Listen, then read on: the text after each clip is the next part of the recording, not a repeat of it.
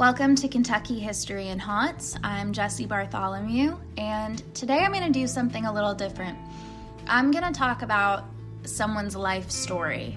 And I had heard this guy's name several times before, but I didn't really know the details about his life or the legacy he left behind. And he's really just a fascinating guy. So, you know, I will leave some things out. I try to just pick out, you know, some of the very most interesting things about him. Eh, this could have been a two hour podcast if I really wanted to go all in. Um, so, if you're curious about more, I will give some uh, sources at the end where you can find out more. But uh, for now, we'll just dive right in. So, this is the story of Edgar Cayce, who was born on March 18th, 1877, in Beverly, Kentucky, which is in Christian County, about seven or eight miles south of Hopkinsville. He was one of five children, and he was described as an independent boy and a free spirit, and he had lots of imaginary friends. Um, when he was three years old, he fell off a fence. He fell onto a board that had a nail sticking out of it, and unfortunately, that nail just smacked right into his head and punctured his cranium. So his mom and dad ran over to him. His mom or his dad picks him up and pulls the nail right out of his head, while his mother poured turpentine on the wound because that was a thing back then. So, since then, some have speculated that this early head trauma may have given him his quote psychic abilities. But he gave all the credit to God. He took an interest in the Bible at a very young age. Uh, his parents would take him to revival meetings, and he really enjoyed stories from the Old Testament that involved paranormal or supernatural phenomena. In 1881, he witnessed the death of his grandfather, Thomas Jefferson Cayce, who died in a horse accident. Um, Thomas, his grandfather, actually lived with the family, and he was they were very close. So he even taught Edgar things like how to fish and cut tobacco. And so after the accident, Edgar's parents said they found him in the tobacco barn having conversations with his deceased grandfather. Three years later, he started school in Beverly, and he realized and told his family he could absorb all the information in his school textbooks by sleeping on top of them. This is why he later gets the name, the nickname Sleeping Prophet. And this is when his parents are like, oh man, we have got a very special son on our hands. Around that same time, he said a beautiful angel appeared in his room and asked him what he wanted to do with his life. And he told her simply that he wanted to help people. Three years after that, he dropped out of high school around age 16. And shortly after that, they moved to Hopkinsville, where things get crazy. So Edgar gets hired at Hopper Brothers bookstore, and rumors quickly spread that he had special powers. He would loan out books that he claimed to have never read to friends of his. And then when the friends would finish the book and bring it back to the store to talk to Edgar about it, he would allegedly read their minds and tell them the plot of the books. It's also at this bookstore in Hopkinsville that Edgar met his future wife, Gertrude Evans, who was born on February 22nd, 1880 and on March 14th, 1897, they got engaged, but they decided to wait to get married until Edgar was making enough money to support a family. So, very responsible. He briefly moved to Louisville in July of 1898 to work at J.P. Morton and Company publishing firm, um, but then decided to go back to Hopkinsville and start working with his father, Leslie, for an insurance agency. So he, he was traveling as a salesman of both insurance and books and stationery for JP Morton and Company. But all of this came to an end when he suddenly developed a severe case of laryngitis, rendering him practically voiceless. So all he could do after that was like a soft whisper. Because of that, in the fall of 1900, he had to take a job as a photographer's assistant because it was a position where he wouldn't have to speak much. A huge moment in Edgar's life was in March of 1900 when a comedian hypnotist named Hart the Laugh King offered to hypnotize Edgar to help him regain his ability to speak. Which, side note, what a combination. Comedian slash hypnotist. That is some job title. So, anyway, Edgar takes him up on his offer and while under hypnosis, Hart found that Edgar could speak. But when he woke back up, his voice became weak again. So at this point, Edgar's like, okay, let me try something. So he puts himself into a trance like he did when he was sleeping on his school books, with the help of a local hypnotist named Al Layne. Apparently, there were just hypnotists right and left back then. So he meets this guy, Al Layne this guy helps him put himself under a trance. And while hypnotized, Layne asked Edgar what he thought was wrong with his voice. Edgar told him he was suffering from a quote psychological condition producing a physical effect. So he told Layne that he needed to tell Edgar once he was awake to increase blood flow to the affected areas. So he wakes up and Layne gives him these instructions, and after it's all said and done, Edgar regained his voice.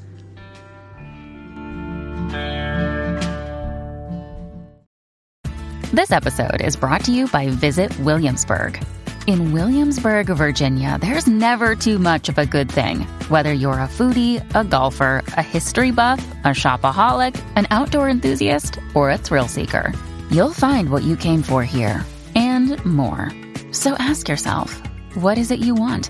Discover Williamsburg and plan your trip at visitwilliamsburg.com.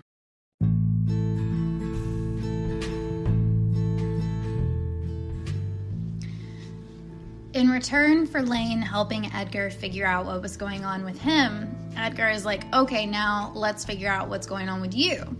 Layne was having some stomach issues.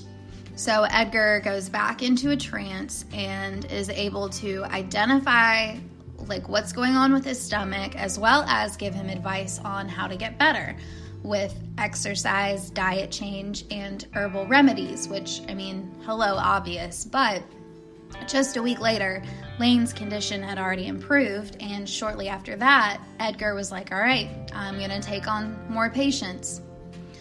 So his philosophy became basically that he would use his gift to attempt to help people until even one of his readings turned out to be harmful to someone, and then he would never do it again.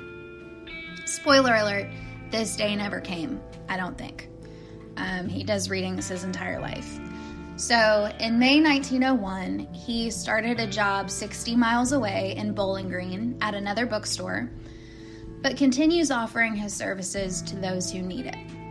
So, this is when we meet Amy Dietrich. Amy was five years old at the time and had suffered from a bout of influenza that had stopped her mind from developing. And she was also having violent seizures. So, Layne took notes while Edgar put himself into a trance and determined that Amy needed osteopathic treatment from Layne under Edgar's specific instruction. So Layne cared for the girl under Edgar's supervision, and after a few weeks, the seizures were gone, and Amy's mental abilities were back to those of a normal five year old after three weeks. Edgar really wanted to go back to photography after this, but Layne was like, hey man, you know, you have this power, you have a responsibility to keep seeing people who might benefit from it. So he agreed, but he didn't want to accept any money for his services. And as time went on, he realized that he could actually give readings just using a person's name and knowing their location. They didn't even have to physically be with him. His psychic abilities started getting media coverage, and soon people from all over the world sought his services. And local medical doctors were also starting to take an interest in studying him. He married Gertrude in June of 1903 in Hopkinsville. Layne had since moved elsewhere, and Gertrude had started taking notes on Edgar's practice and sort of became Layne's replacement. They moved to Bowling Green soon after, where Edgar opened a photography studio, which unfortunately caught fire both in 1906 and again the next year in 1907.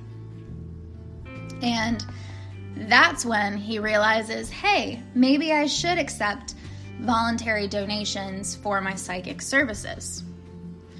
So Edgar spends a little more time in Hopkinsville paying off debts from the fires, and then he moves to Alabama for a photography job before returning to Hopkinsville to be with his family and open yet another photography studio. On October 9, 1909, the New York Times published a lengthy article about Edgar Cayce's psychic abilities. And the year after that, he and his father Leslie, homeopathic doctor Wesley Ketchum, and a man named Albert No create the Psychic Reading Corporation. So at this point, he is committing to his psychic services more than ever before and giving daily readings on medical cases brought to him from all over. His work gets even more recognition, and uh, he and the others travel to Chicago to give readings for the Hearst Chicago Examiner. Right around this time is when Gertrude gives birth to their to a child, Milton Porter, who died less than two months after his birth from whooping cough and colitis. And Edgar really blamed himself for not starting readings on his child and like anticipating the sickness. Not long after that, Gertrude contracted a severe case of tuberculosis, but Edgar did perform readings on her, and she was able to make a full recovery.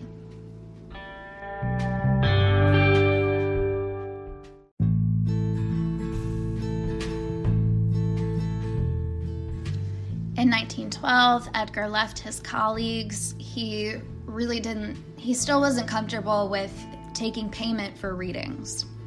He took his family to Selma and opened yet another photography studio, and they have another son in 1918. Over time, Edgar tried to work with other doctors, but none of them would carry out his orders for exact treatment. So at this point, he kind of gets this dream of opening his own hospital with doctors, nurses, and staff who would respect and follow his instruction. In 1923, the nature of Edgar's reading changed a bit when he was introduced to the concepts of astrology and reincarnation by a man named Arthur Lammers of Dayton, Ohio.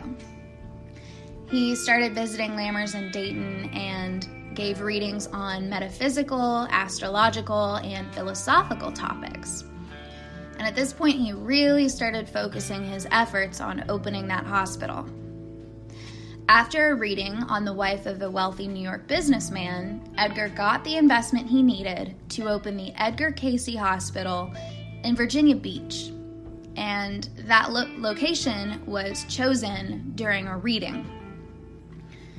Uh, the hospital did not have any formally trained medical doctors on staff, but people were coming from all over the world anyway for readings and for treatment which is just crazy to me.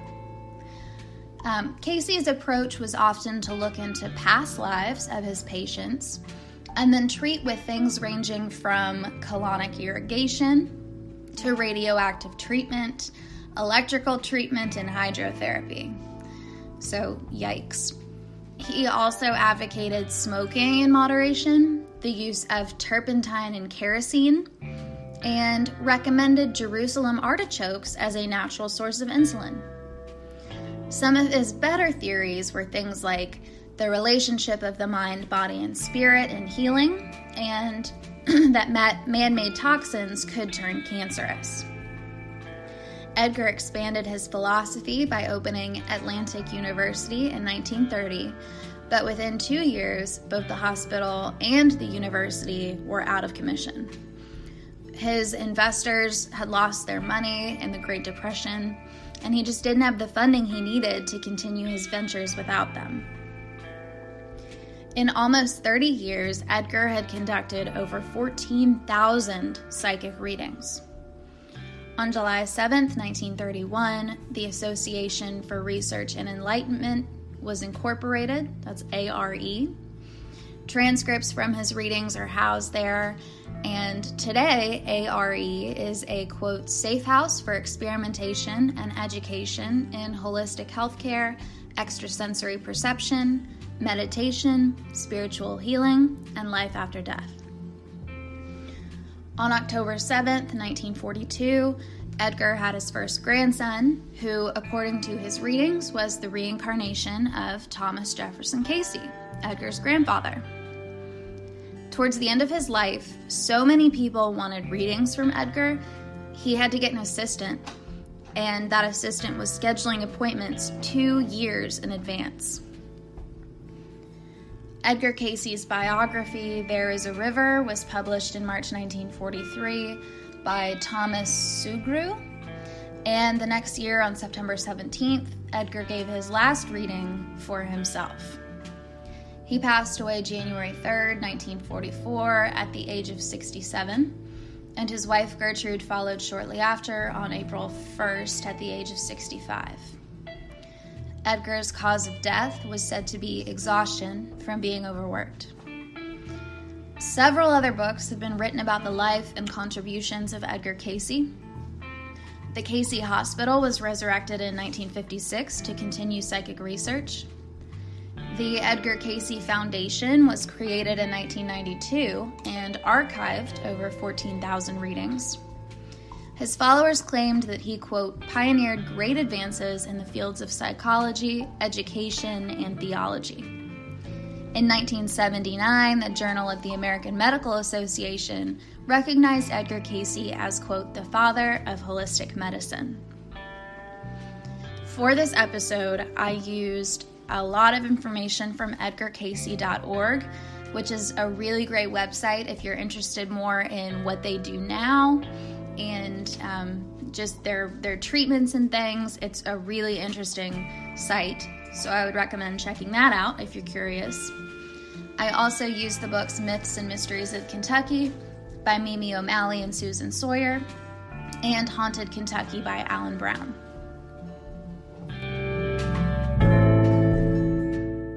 Mom deserves the best, and there's no better place to shop for Mother's Day than Whole Foods Market. They're your destination for unbeatable savings, from premium gifts to show-stopping flowers and irresistible desserts. Start by saving 33% with Prime on all body care and candles. Then get a 15-stem bunch of tulips for just $9.99 each with Prime. Round out Mom's menu with festive rosé, irresistible berry chantilly cake, and more special treats. Come celebrate Mother's Day at Whole Foods Market. And that, my friends, is the story of Edgar Cayce. If you have a topic that you'd like me to cover on the show, uh, please send an email to kyhistoryhaunts at gmail.com. Also, while you're at it, follow the Instagram page at kyhistoryhaunts and the Facebook page, Kentucky History and Haunts. And I just wanted to also thank you guys so much for listening. Um, it's crazy that people are actually listening to all the episodes, and I'm just so happy because I've really been enjoying doing this and I want to keep doing it. But I'm only going to continue if people keep listening. So please continue to share and subscribe and review, it helps me a whole lot. So I really appreciate you guys, and I will see you next time.